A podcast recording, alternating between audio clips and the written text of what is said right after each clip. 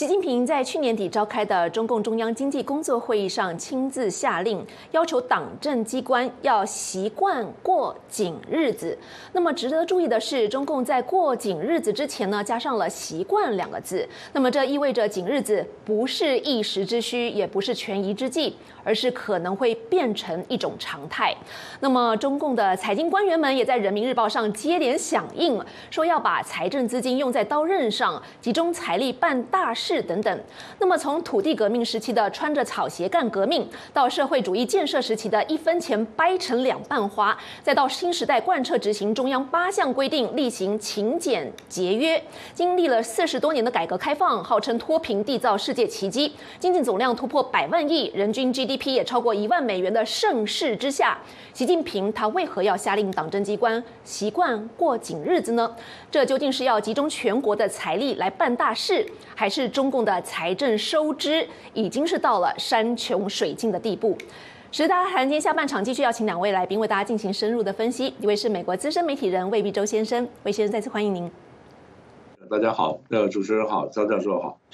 另一位是独立时评人桑普先生，桑普先生欢迎您。主持人好，魏先生好，各位观众朋友大家好。好的，非常欢迎二位，也欢迎我们的观众朋友们持续通过美国之音在 YouTube 的直播聊天室向我们今天两位来宾提问，或者是发表您的看法，参与我们下半场的讨论。首先请教魏必周先生，您怎么看习近平他现在下令党政机关要习惯过紧日子啊？那么在中央经济工作会议上，习近平只是要强化国家重大战略任务的财力保障，重点支持科技创新和制造业的发展，严格转移支付资金的监管。严肃财经的纪律，增强财政可持续性，而且要兜牢基层的三保底线，严控一般性的支出啊！这个兜牢基层三保底线，指的就是基层政府要保障基本的民生，保工资，还有保运转。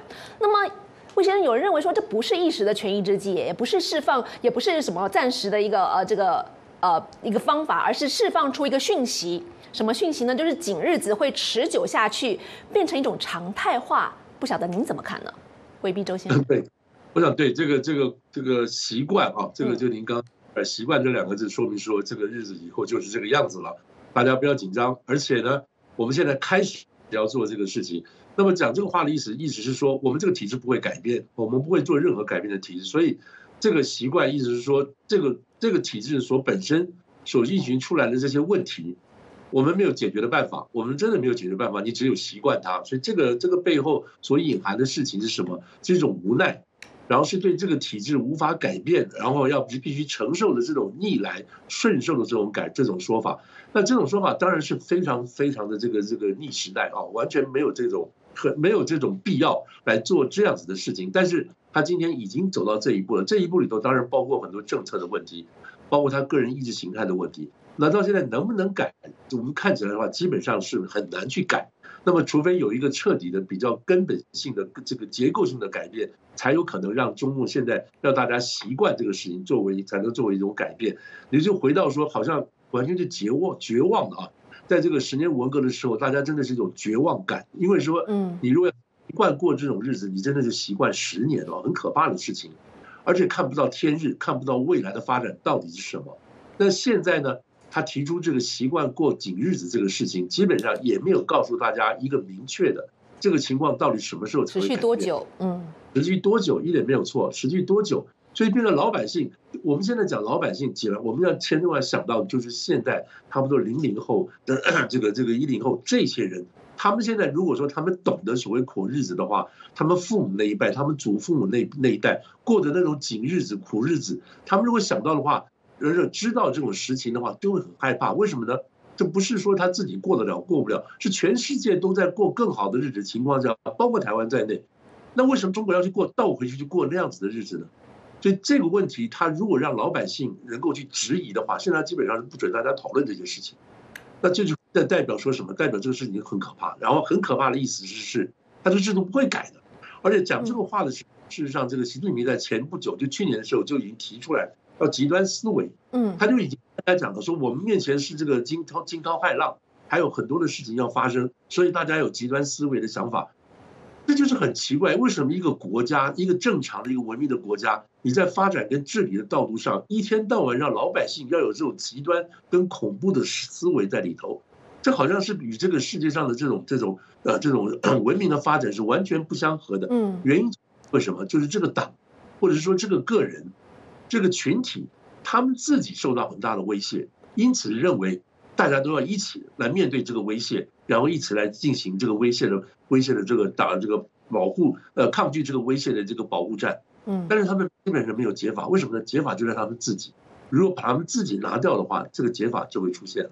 嗯，好的，也想请教桑普先生，刚才魏必洲先生谈到一个很重要的重点，我是就想请教您，就是习近平他这种极端极限思维之下，引发了这种民众的这种绝望感。刚才魏先生提出一个问题，说这种说要过紧日子，要习惯过紧日子，这紧日子要过多久呢？刚才您在上半场提到了，这个二零一八年美中贸易战打得正火热的时候，当当时根据彭博社的报道，中国国家副主席王岐山曾经在中南海向美国的前财长保尔森放话说，中国老百姓吃草。都能过一年，当然也有一种传闻是说吃草能过三年。那我想请教您的是，王岐山曾经对美方发出这样的说法，您怎么看？这有点恐恐吓性的说法啊，尤其是二十大之后，习近平我们看到他强化集权，甚至推动所谓的这个经济内循环，想恢复全国供销社的制度，甚至启动所谓暂时经济管理啊。但是随着时代演变，像刚刚魏先生说的，现在中国老百姓新一代零零后这些老百姓的这种年轻人的这种赖挠性，还有服从性，是否还能跟以以前的中国老百姓相比？有人评估说，别说这个吃草可以活一年，可能三个月都活不了。您的看法是什么呢？现在中国有一种叫躺平的思维在那个地方啊，有一个上联说那个无车无房无老婆，下联是无儿无女无负担，那横批就留白哈，那我就创了四个大字，就学习躺平啊。现在这个情况很严重。如果说中国经历一个非常大的，好像大饥荒、三面红旗这样的东西，那中共的呃中国的呃公民、中国的国民是否能够承受得了？啊，我觉得这个地方当然他们现在不愿意，他们有更多的地方可以发声，跟五八到六一年的时候不一样，当时漫山遍野要逃亡到香港去逃港嘛，那现在可能很多人都现在逃离中国了。你看到现在美墨边境要逃逃到那个美国的那些非法的移民，很多都是在中国国籍的。那在这个情况下，以后会不会继续有这个增强？这个地方会有中国老百姓会承受得了吗？我觉得最糟糕情况情况他们都能承受。那因为这个地方是他们的抗压性极高的，而且你看得到现在下令谁过紧日子，而且习惯。过紧日子是党政机关的，嗯，那党政机关他真的会过紧日子吗？当然不会啊，数据造假嘛，压榨平民，那些税费都是从平民榨出来的，找钱再继续卖土地，维持自己的预算外收入，天一半地一半，口袋一半，那你看到开支继续的去维稳，而且负债累累也在所不惜，集权为上。为上的意思说，不怕群众不满意，就怕领导不注意嘛。嗯，那工作做不好，指标要好看，经济粗放的做，功利的造势，决策就以画饼充饥来做。这个做法呢，是习近平是非常不满。对于经济发展模式跟干部风气，最近在湖南掀起掀起一个叫解放思想大讨论。这个大讨论呢，很有趣。如果你说用那个十一届三中全会的那个改革开放的真理标准大大讨论的话，完全不能同日而语啊！因为这个解放思想大讨论是画了一条线在那个地方的，贯彻习思想，而而有二十大的那个精神，基本上不能解放习思想，只能跟随习思想，换言之是统一思想。这个统一思想的思绪会贯穿整个。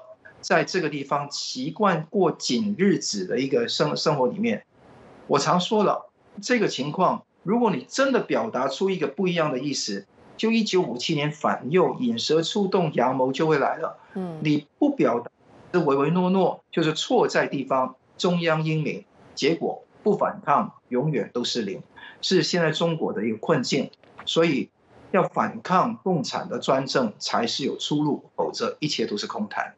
好的，我再念两位这个网友的评论，要请魏必周先生来回应一下。这位叫做恶习不除，毛病难改的这个网友在 X 上表示说：“中共不是全球最富有的政府吗？钱可以解决的问题就不是问题吗？为什么要人民过紧日子呢？”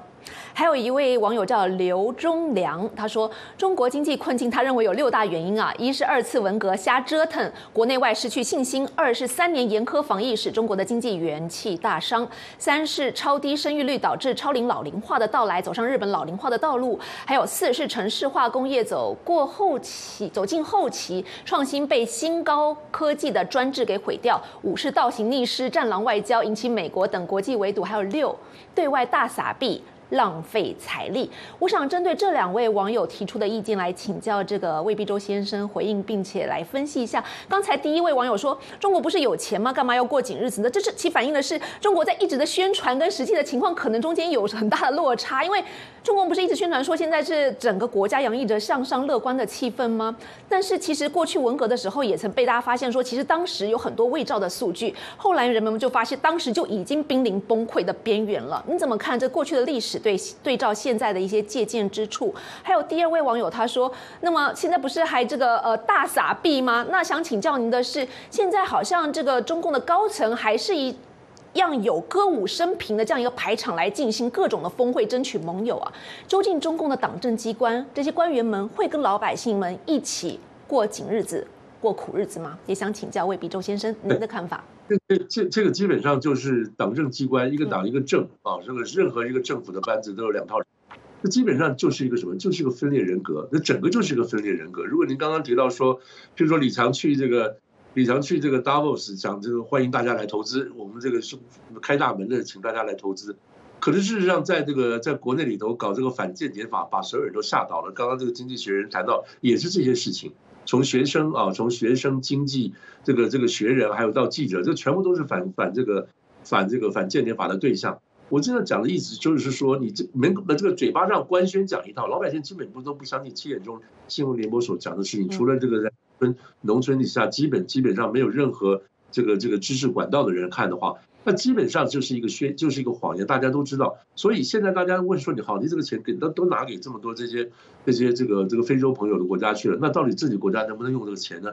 你一下子就把这个赈灾的钱就拿给非洲国家，但是你对于自己甘肃也好这边所花出来的钱，简直是这个这个这个是这个九九牛一毛。这说明一件事情，说他不是没有钱，他这个钱拿下来到地方之后，地方这个钱花的，这地方财政的监督。到底谁能够监督？这这个地方市的各种的人大，这个这个人大常委跟这个跟这政协主席根本就没有任何力量。他拿了，譬如拿了一千一个一个县一个镇拿了一千万，他到底怎么花这个钱的？原来有一部分这个钱或大部分这个钱都拿去做维稳了，因为他担心这个政策所造成的结果会让老百姓不高兴不开心，或者甚至出来反抗，所以这个钱拿去做维稳了。比如你刚刚提到有一件事情说到。要这个，要这个这个有关于这个地方的工资的问题。如果现在看看，在过在过年前后，本来好些还有安徽好些地区，老百姓出来讨工资了。那这个东西在地方政府你要去解决的，那地方政府怎么去解决？他哪里来的钱？他没有钱，他怎么去解决？所以他们说地方就向市向市里头去闹，市最后没有向省里闹，省就向中央闹，然后中央又把钱再拨回来，这个钱从哪里来的？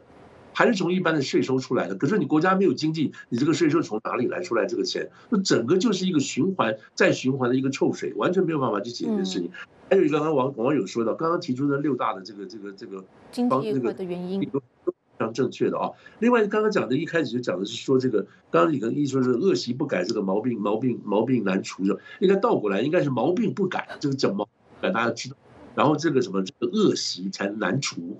那个毛病没有感觉掉，因为你现在这个从这个习各种讲话来讲，他还是奉毛为依归，还是想回到那个认为说那一代的这个跟跟共产党人都认为都是有革命的高尚情操，对国家人民有一大堆热爱，但是没有用啊，这个意识形态不能够治国啊，所以他现在基本上还会犯出一大堆的错误，这个错误在毛时代所犯的错误，到现在为止完全没有去解决，完全没有去去去认识。你既然没有认识的话，你还会犯同样的错误，为什么呢？因为你看到那个错误，你不知道是错的，你不要去做。但是没有检讨，没有检讨的话，一直在犯过去的错。所以现在刚刚提到都提到过，说这个数据都可以造假。那这个这个这个大跃进啊也好，这件事，那哪个数字不是造假出来的？不管是好的是坏，全部都是造假。现在情况就是另外一股造假的造假的风潮又起来了。所以党之间所讲的话，完全是一个这个意志性、意志、意志人格形态完全分离的情况。就是国家很奇怪，就在一个被宁愿这老百姓宁愿被这种精神分裂的这种情况下继续往前走。就所有外交官啊，包括王毅等在外面所讲的话，跟自己国内所做的事情完全是两回事情。嗯，所以身为中国人的话，你看起来真的是你你你不推翻这样子的政治体制，你没有办法。桑普先生，刚刚为毕周先生痛心疾首讲到这种所谓的精神分裂，其实很令人难过。就是你一边听到习近平在喊这个中国梦啊，这中国崛起，但是一方面人民的。日子是回到了过去的毛时代。刚才我们其实您提到很多口号，包括这个吃草过三年过一年，还有中共说的这个包穿着草鞋干革命，一分钱掰成两半花，还有这个新时代的八项规定，例例行这个勤俭节约等等等。感觉上这个不是中国已经富起来了吗？为什么还要再回到过去的毛时代过这种吃草的日子啊？您认为现在这种究竟习近平喊这个口号啊，跟他的这个官方的宣传跟人民的这个呃画出的梦想完全是相反的，完全是精神分裂的。您怎么看？现在究竟是像财经官员们说的，要集中全国的财力来办大事，还是说像魏忠先生说的，连公务员的薪水都发不出来？是中共的地方财政收支已经出现了山穷水尽的这样一个警讯？您的看法是什么？当然，呃，以上皆是嘛。那很肯定的是，现在很多地方政府根本发不出薪水，那中央政府要他们花啊，要他们是习惯过紧日子，中央也没钱救了。你看那个恒大。碧桂园一个一个倒了，那一些银行借给他们的钱，银行也遭殃。地方政府有地方债，他的那个成立的国有公司也有城投债，整个东西根本是还不清的。每一个都是一百亿以上，那非常一百万亿以上，一百兆以上，所以这个钱是天文数字还不了的。一般的老百姓现在怎么样？就被官员盘剥嘛。那现在所有的情况是上梁不正下梁歪，上有政策下有对策，官有权利不会遭殃的，他有权利去任免官员，调动刀把子跟那个枪杆子，跟那个笔杆子，绝对不会遭殃的。所以看到这一些所谓的口号，一切上有政策不会长久，下有对策一切照旧，各出奇谋，自己去软对抗。财富、资金、关系人员加小，完全转移到海外。一阵风吹过去之后，中央又去大傻逼了。你看，刚刚魏先生也讲到了，哇，四十亿的全球发展南南合作基金，一百亿的专项基金，免除非洲十七国二十三币的债务，前年是这样做的。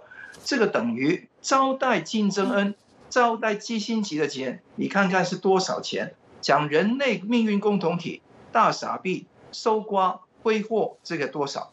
你看到党政高层他们花钱是没有上限的，上梁不正下梁就歪，千百个小独裁集团盘踞在中国各地，拷贝上面的体制，没有权力制衡，没有新闻自由，没有司法独立，中共政权就好像一个了，以以为可以运转非常良妥的机器，但是下面已经没有油水了。这个情况，外资刚刚上一节讲到，已经开始没减少了，而且开始退场了。潮一退，大家谁脚还在沙里面，就非常清楚了。所以我看到，在这个苦日子里面，最受伤害的是老百姓。嗯，但是老百姓本身要不要，就是真的要建立起健全的公民社会，还是放置认知，像两千年来一个酱缸文化一样？一直被人家剥削完，革命剥削，革命剥削，那来不断重复这个循环，还是要走出一条自由、民主、法治、宪政的道路来，而且每个地方可以真正的自治，真正的建立起自己的日子才是重要。好所以我们如果不跳出这个体制，习惯过紧日子是长期的问题。嗯，两千年都是如此。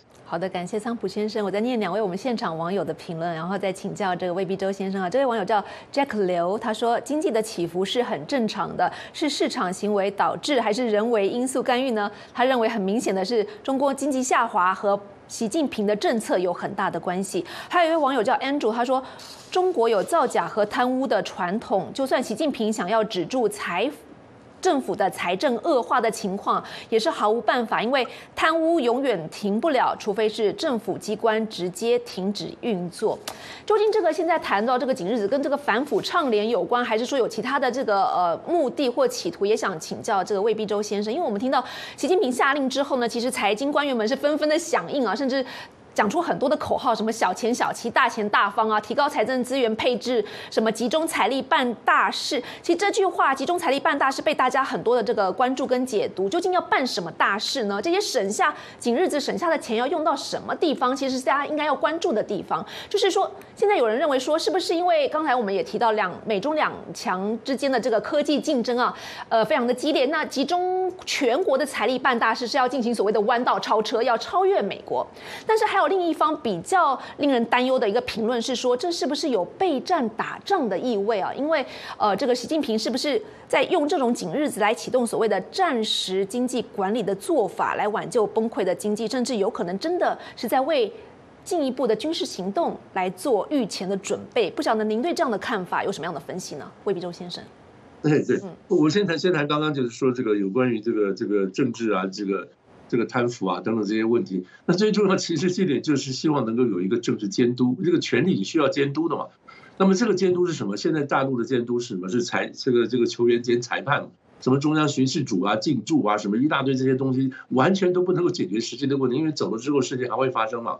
所以你没有一个正常的一个监知监督的机制。你这个钱该怎么花？拿了什么？这个钱从哪里来？该怎么花？这就是一个民主的一个最主要的一个精神在里头嘛。你不要看美国现在吵来吵去，可是你只要换这个朝代，你只要换一个政党的话，你这个政党所做的事情完全就会铺路下来。所以这个有自然的监督作用在里头。现在完全没有监督，监督就是什么？自己自己给自己刮骨疗伤，怎么可能呢？完全没有办法下痛手的嘛，所以这个这种机制是已经出了问题了。另外，刚刚提到说有关于这个这个这个国家这个往前走的经济发展这件事情，你现在很明显的看得出来，就是说，如果说要这么继续往前走的话，那么现在这个体制完全不能够承受了，已经不能够承受这个国家发展跟老百姓这个群体所带来本身面临的问题，还有各种种种的挑战。这个这个这个体制已经没有办法继续承受下去了，所以你必须要改，必须要换，但是他没有办法改，没有办法换，为什么呢？因为这些人本身的思维完全没有经过跟各跟世界哦，跟世界潮流，跟世界各种思维的接触激荡，然后最后能得出一个结论，他完全没有这个没有这个过程。你既然这个没有过程，你怎么能够期望他们能够提出个新的思维来治来治理这个国家呢？因为这个体制已经不行了，已经没有办法再去再去承受这些事情了。